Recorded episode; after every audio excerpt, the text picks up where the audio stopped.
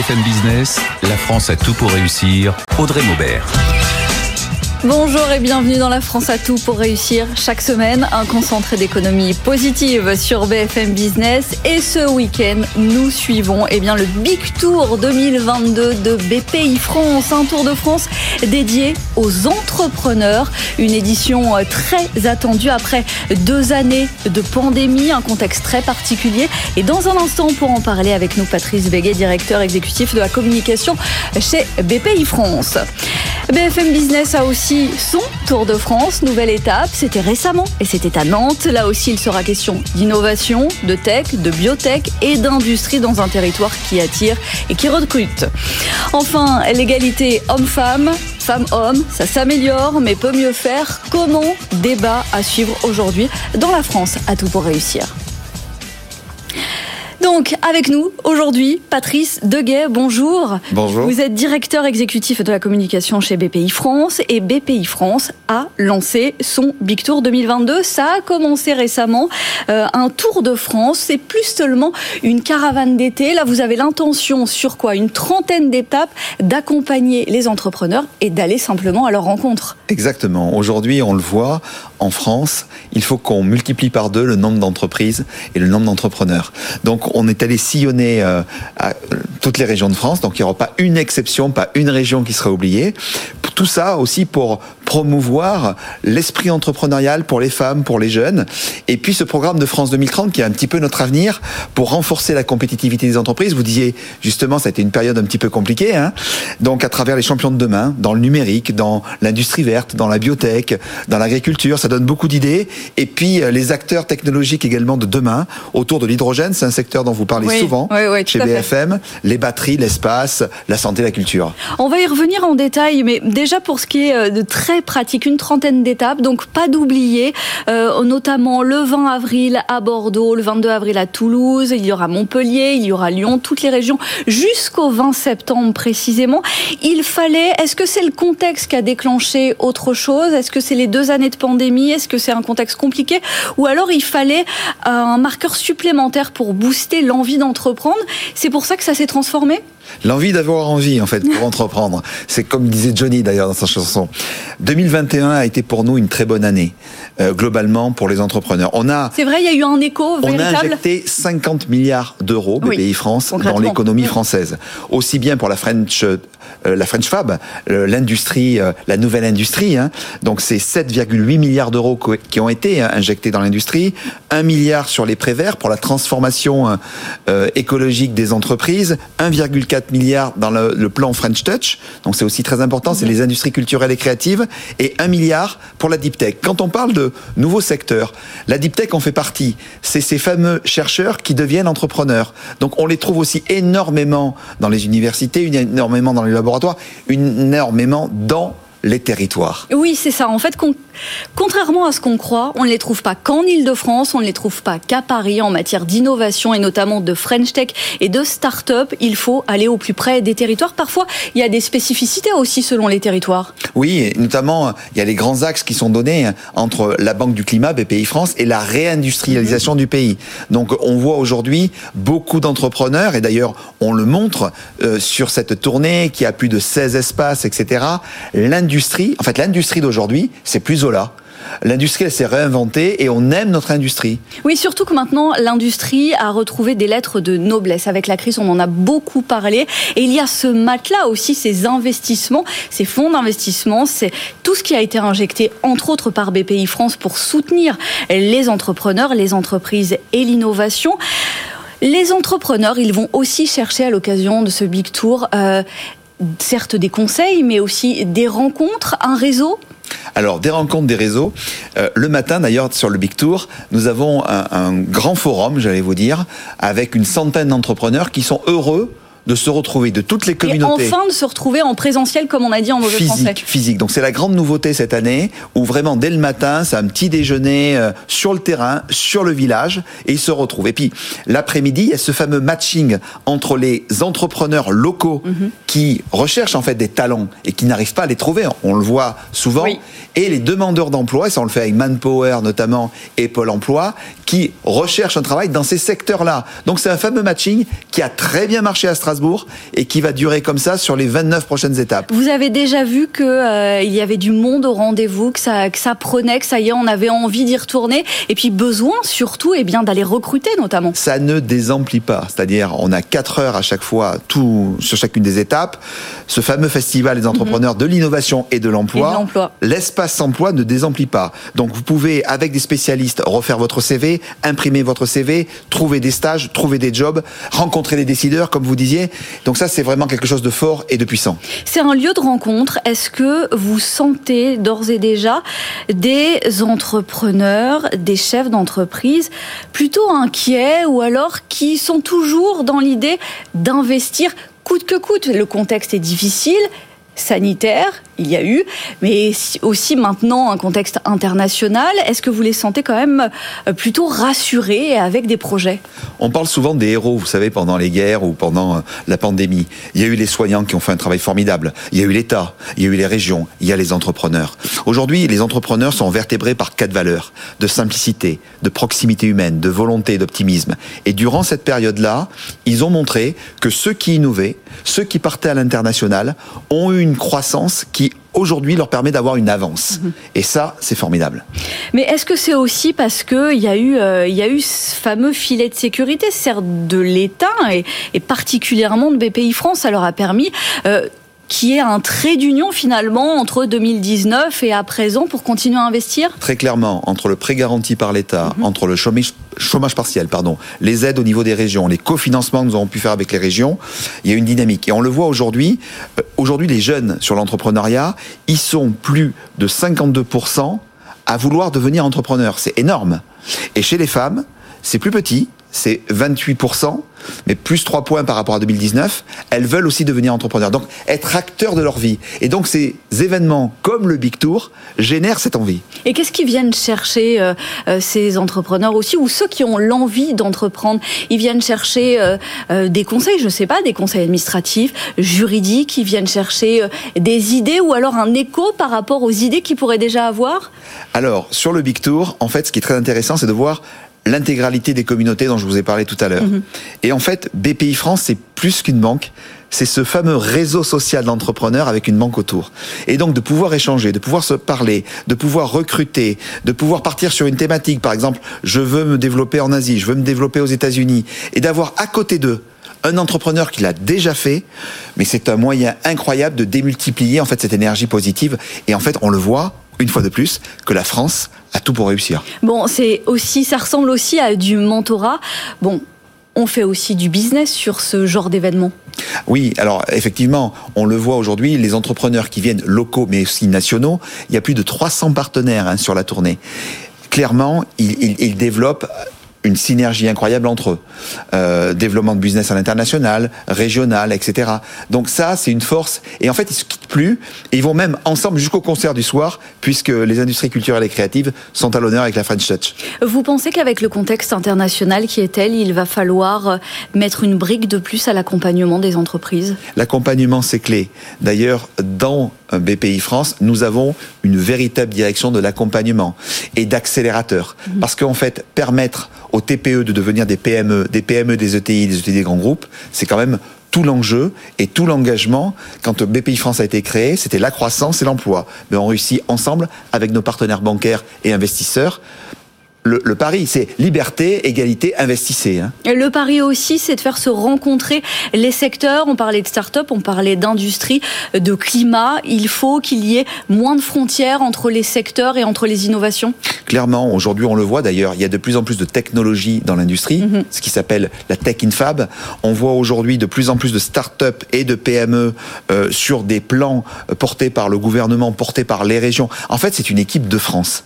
Aujourd'hui, pour réussir, il faut penser global, il faut chasser un meute. Il y a plusieurs pays qui l'ont très bien fait. Ben nous, on, est le plus beau pays du monde, donc on va encore mieux réussir. Bon, alors le rendez-vous sur le Big Tour 2022, la prochaine date, prochaine date 20 avril à Bordeaux. À Bordeaux, absolument. Bon, le rendez-vous jusqu'au 20 septembre, il y aura des dates dans toutes les régions de France, de l'accompagnement de BPI France sur les territoires. Merci Patrice Béguet, directeur exécutif de la communication chez BPI France, d'avoir été avec nous dans la France à tout pour réussir. Et BFM Business, eh bien aussi son tour de France auprès des acteurs économiques locaux. Il y a eu Lille, Marseille, Lyon, Toulouse, et eh bien aussi Nantes, Nantes où on s'est arrêté avec entre autres Anthony Morel. Oui, il était du voyage, l'innovation et la tech nantaise au programme.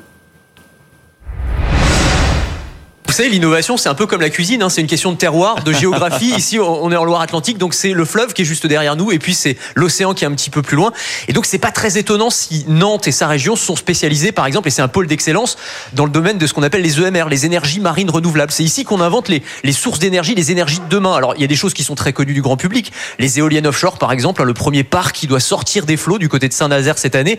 Et puis, il y a des projets un peu fous, moi, c'est ce que j'aime. Je vous en donne deux. Le premier, ce sont des bouées houlomotrices houlo, H-O-U-L-O. Alors, comme la houle, en fait. En gros, c'est des grosses structures flottantes qu'on va envoyer au large et qui vont tirer de l'énergie des mouvements de la mer, les convertir en électricité pour alimenter en énergie. Alors, ça peut être une petite île qui est isolée, qui utilise aujourd'hui des générateurs diesel qui euh, consomment beaucoup. Ça peut être une plateforme euh, pétrolière offshore.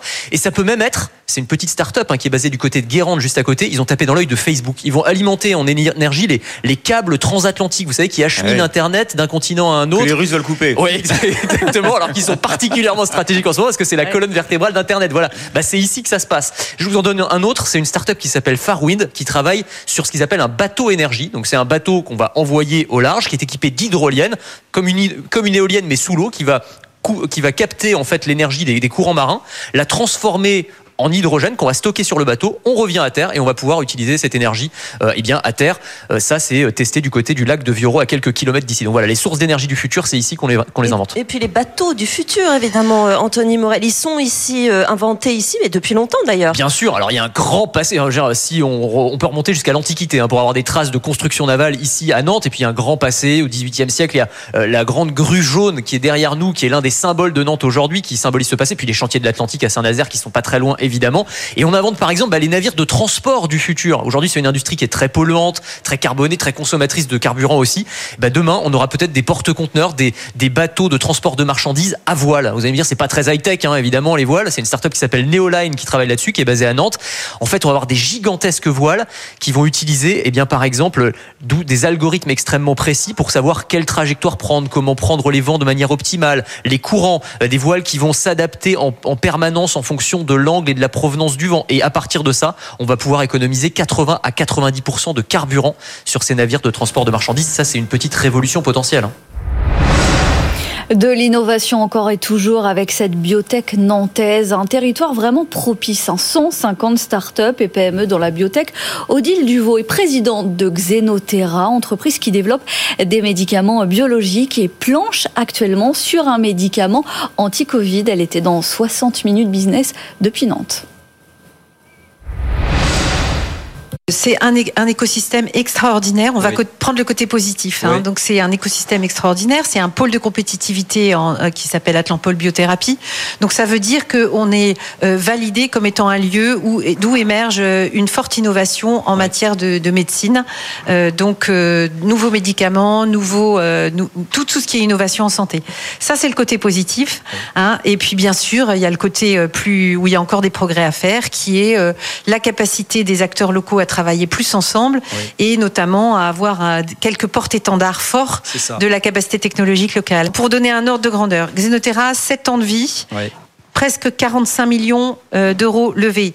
Ça peut sembler une somme assez conséquente pour, euh, pour une petite entreprise comme nous à la même, au même niveau, aujourd'hui, on a trois produits en clinique, ce qui est absolument énorme pour sept ans d'existence. On a euh, des deals avec un certain nombre de partenaires industriels. Donc, on est véritablement très avancé. Et pour ce stade-là, aux États-Unis, on aurait eu 500 millions de dollars. C'est vraiment d'un facteur 10. Donc, comment faire euh, localement, notamment? Ben, Il faut quelques fleurons qui montent, qui avancent, qui créent des véritables industries pharmaceutiques, des véritables fleurons industriels et pas seulement des start-up qui se revendent. Et puis, euh, ça attirera des capitaux, ça donnera de la visibilité au-delà de, la France d'ailleurs.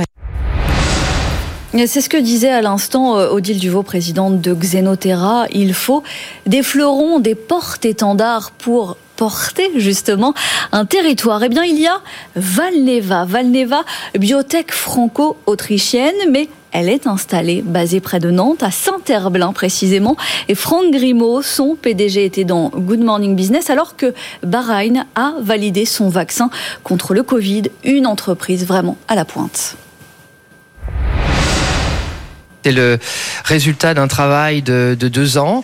Et euh, donc on espère, on est toujours sur les, calendriers, euh, on l'espère, d'autorisation avant fin mars pour euh, première, les, premières livraisons de doses au pays de l'État, les États membres de l'Union européenne en avril. Hein, et puis livraison sur six mois. Et puis l'enjeu maintenant, ça va être de rentrer dans la phase de vaccination saisonnière. Hein, et donc de développer un vaccin peut-être de deuxième génération pour euh, une administration euh, aux personnes à risque 2023, euh, 2024 et les années à venir. Aujourd'hui, on maîtrise cinq technologies différentes et puis un jour, ben, on maîtrisera aussi l'ARN messager. En fait, on part d'abord du besoin médical. Quel est le besoin médical non adressé hein, Comme on est les premiers à développer un vaccin contre la maladie de Lyme, les premiers sur chikungunya, les seuls en, en, choléra ou contre l'encéphalite japonaise à chaque fois avec des technologies différentes. Et puis, euh, bah, dans l'avenir, on, continue à investir sur des nouvelles euh, pathologies, des nouvelles maladies. Et si on estime que l'ARN messager est la meilleure technologie pour adresser ce besoin médical, on l'utilisera. Hein, donc c'est un nouvel outil pour l'industrie du vaccin. Il y a d'autres industries, d'autres innovations dans ce territoire nantais. Sandra Gandouin, présentatrice hein, de Good Morning Business, nous a emmené, elle, à la rencontre de Living Packet France. C'est une boîte réutilisable, complètement connectée, de l'emballage écologique et intelligent. Écoutez Denis Mourin, directeur général dans son entreprise d'ailleurs. Sainte-Luce-sur-Loire, juste à côté de Nantes. Nous sommes dans les locaux recherche et développement de Living Packets avec son euh, cofondateur et directeur général Denis Morin. Bonjour, vous êtes avec nous, vous avez votre produit. Avant d'en parler, moi je voulais qu'on regarde un petit peu ce site de production, c'est votre site de recherche et développement. Et Dieu sait que la recherche et développement a compté dans le développement de votre produit, Denis.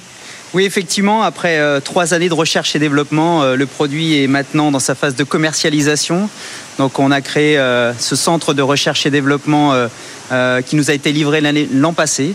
Et on a aujourd'hui près d'une soixantaine de salariés directement sur le site qui travaillent à la conception du futur de l'emballage. Voilà, exactement, le futur de l'emballage. On va vous montrer un petit peu ce que c'est. Ce sont ces machines qui sont autour de nous. Recherche et développement, trois années hein, au total. Et vous avez été deux fois primé au CES de Las Vegas. C'est en fait Living Packet, une boîte connectée qui va permettre aux entreprises eh euh, d'envoyer de façon sécurisée euh, leurs colis. Oui, effectivement, on commercialise des emballages intelligents et réutilisables. Notre emballage et sa technologie sécurisent les livraisons et nous permettent de proposer des nouveaux services aux clients. On intègre on place l'intelligence au cœur de l'emballage. Et c'est ça la nouveauté. Alors, il y a la partie électronique, évidemment, on va s'y intéresser à nouveau, mais c'est vrai qu'on va aussi parler de, l'emballage en lui-même, de la matière utilisée. Euh, en quoi c'est complètement euh, innovant, complètement éco-responsable ce que vous avez fabriqué? C'est un produit qui est réutilisable mille fois. Il permet de supprimer mille cartons d'emballage. Si on considère aujourd'hui euh, la réutilisation de l'emballage. Tout le monde sait que le futur de l'emballage sera un emballage réutilisable, sécurisé et intelligent. Il y a des initiatives partout dans le monde et c'est bon pour la planète et c'est une très bonne nouvelle. Chez Living Packet, on va plus loin. On intègre l'intelligence directement dans l'emballage pour sécuriser les livraisons. Alors, ce qui est très intéressant, c'est que pour les entreprises, ça va leur permettre, par exemple, vous l'avez dit, de, transporter des contenus euh, sécurisés et euh, finalement, elles vont payer la boîte sur leur usage, pas, uniquement la boîte de façon générale. Elles utilisent pour, leurs envois. Si elles n'en ont plus besoin, c'est une autre entreprise qui prend euh, le relais. Et c'est en ça, finalement, que c'est aussi une économie, l'utilisation de, de Living Packets. Oui, effectivement, si on considère un emballage réutilisable, un emballage réutilisable coûte 100 fois plus cher qu'un carton traditionnel. Par contre, s'il est réutilisé 1000 fois, il coûtera 10 fois moins cher à l'usage. Et notre business model, c'est un paiement à l'usage. Évidemment, les innovations, c'est partout en France, entre autres à Montpellier. Tess développe des boîtes de médicaments intelligentes, un pilulier connecté à une plateforme de télésurveillance médicale pour ajuster, pour sécuriser le traitement. C'est une véritable avancée. Objectif pas d'erreur. Tess vient de lever 800 000 euros et était dans Tech Co. Roland Sicard, son fondateur. A, vocation à faire de la médecine de précision par la prise du médicament. C'est un pellulier révolutionnaire qui est connecté comme votre smartphone et qui va éviter que vous, fassiez toute erreur de prise de médicament va vous indiquer bien sûr le bon nombre de médicaments au bon moment pour que voilà, vous ayez la, bonne prise. Et le médecin à distance aussi pourra euh, adapter votre posologie fonction de votre état du moment, de votre état de santé. On vit une période un peu compliquée où il est difficile de trouver euh, du personnel soignant, où il est difficile de trouver des médecins. Euh, il faut automatiser certaines tâches, euh, en quelque sorte. Et votre objet pallie à ça, à ce, manque de personnel, à ce manque de talent, à certains moments justement de la chaîne de santé. Oui, dans mon activité professionnelle, je dirige l'Institut du cancer d'Avignon-Provence qui prend en charge chaque jour euh, plus de 3000 patients et on a 2000 patients qui sont en traitement hors des murs de l'hôpital. Imaginez les hospitaliser, ça serait impossible. Donc il faut qu'on trouve des outils qui nous permettent de leur donner autant de sécurité lorsqu'ils sont à domicile que ce qu'ils seraient dans les lits de nos hôpitaux. Et donc la télémédecine, ces outils d'e-santé, va nous permettre de laisser le patient connecté, de le rassurer dans son quotidien et bien sûr d'adapter son traitement comme on le ferait s'il était entre les mains de l'hôpital ou des infirmières et des médecins.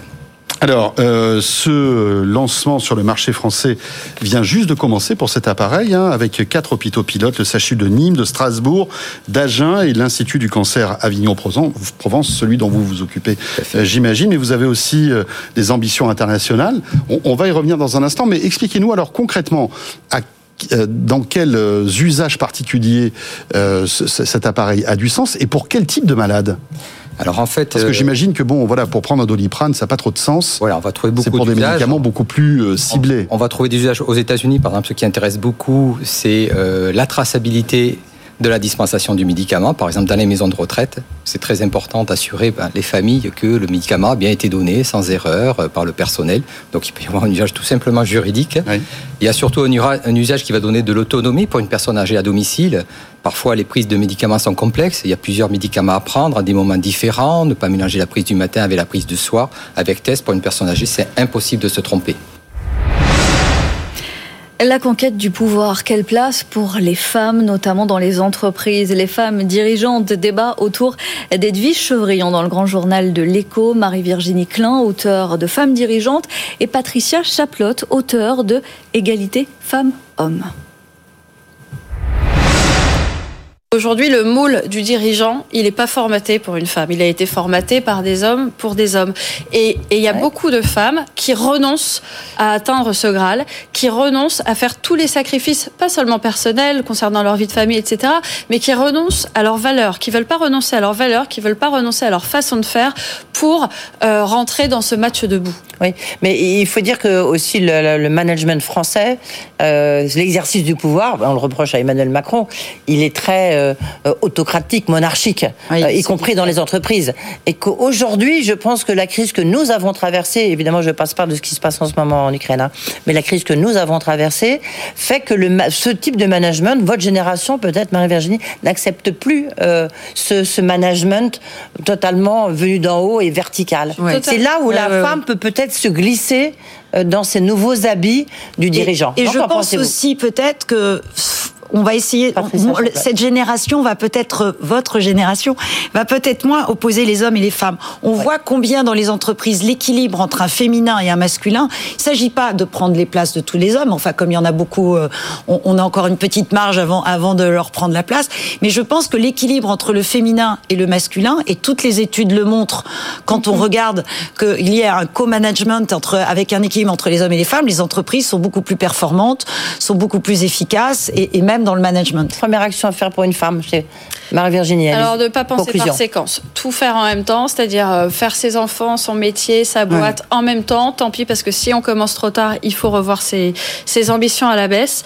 Euh, il faut impliquer aussi le deuxième parent, quel que soit son sexe finalement, euh, dans, le, euh, dans le projet, parce que sinon, c'est pas possible. Mmh. Et il faut un petit peu résister. Il faut un peu résister à certains codes qu'on vous impose et à certains moules dans lesquels on veut vous mettre. Patricia Chablotte bah, je, je, reprendrai le titre d'un livre de Nathalie Loiseau qui s'appelait Choisissez tout. Et je pense qu'il faut que les femmes prennent tout, tout ce qu'on peut leur donner.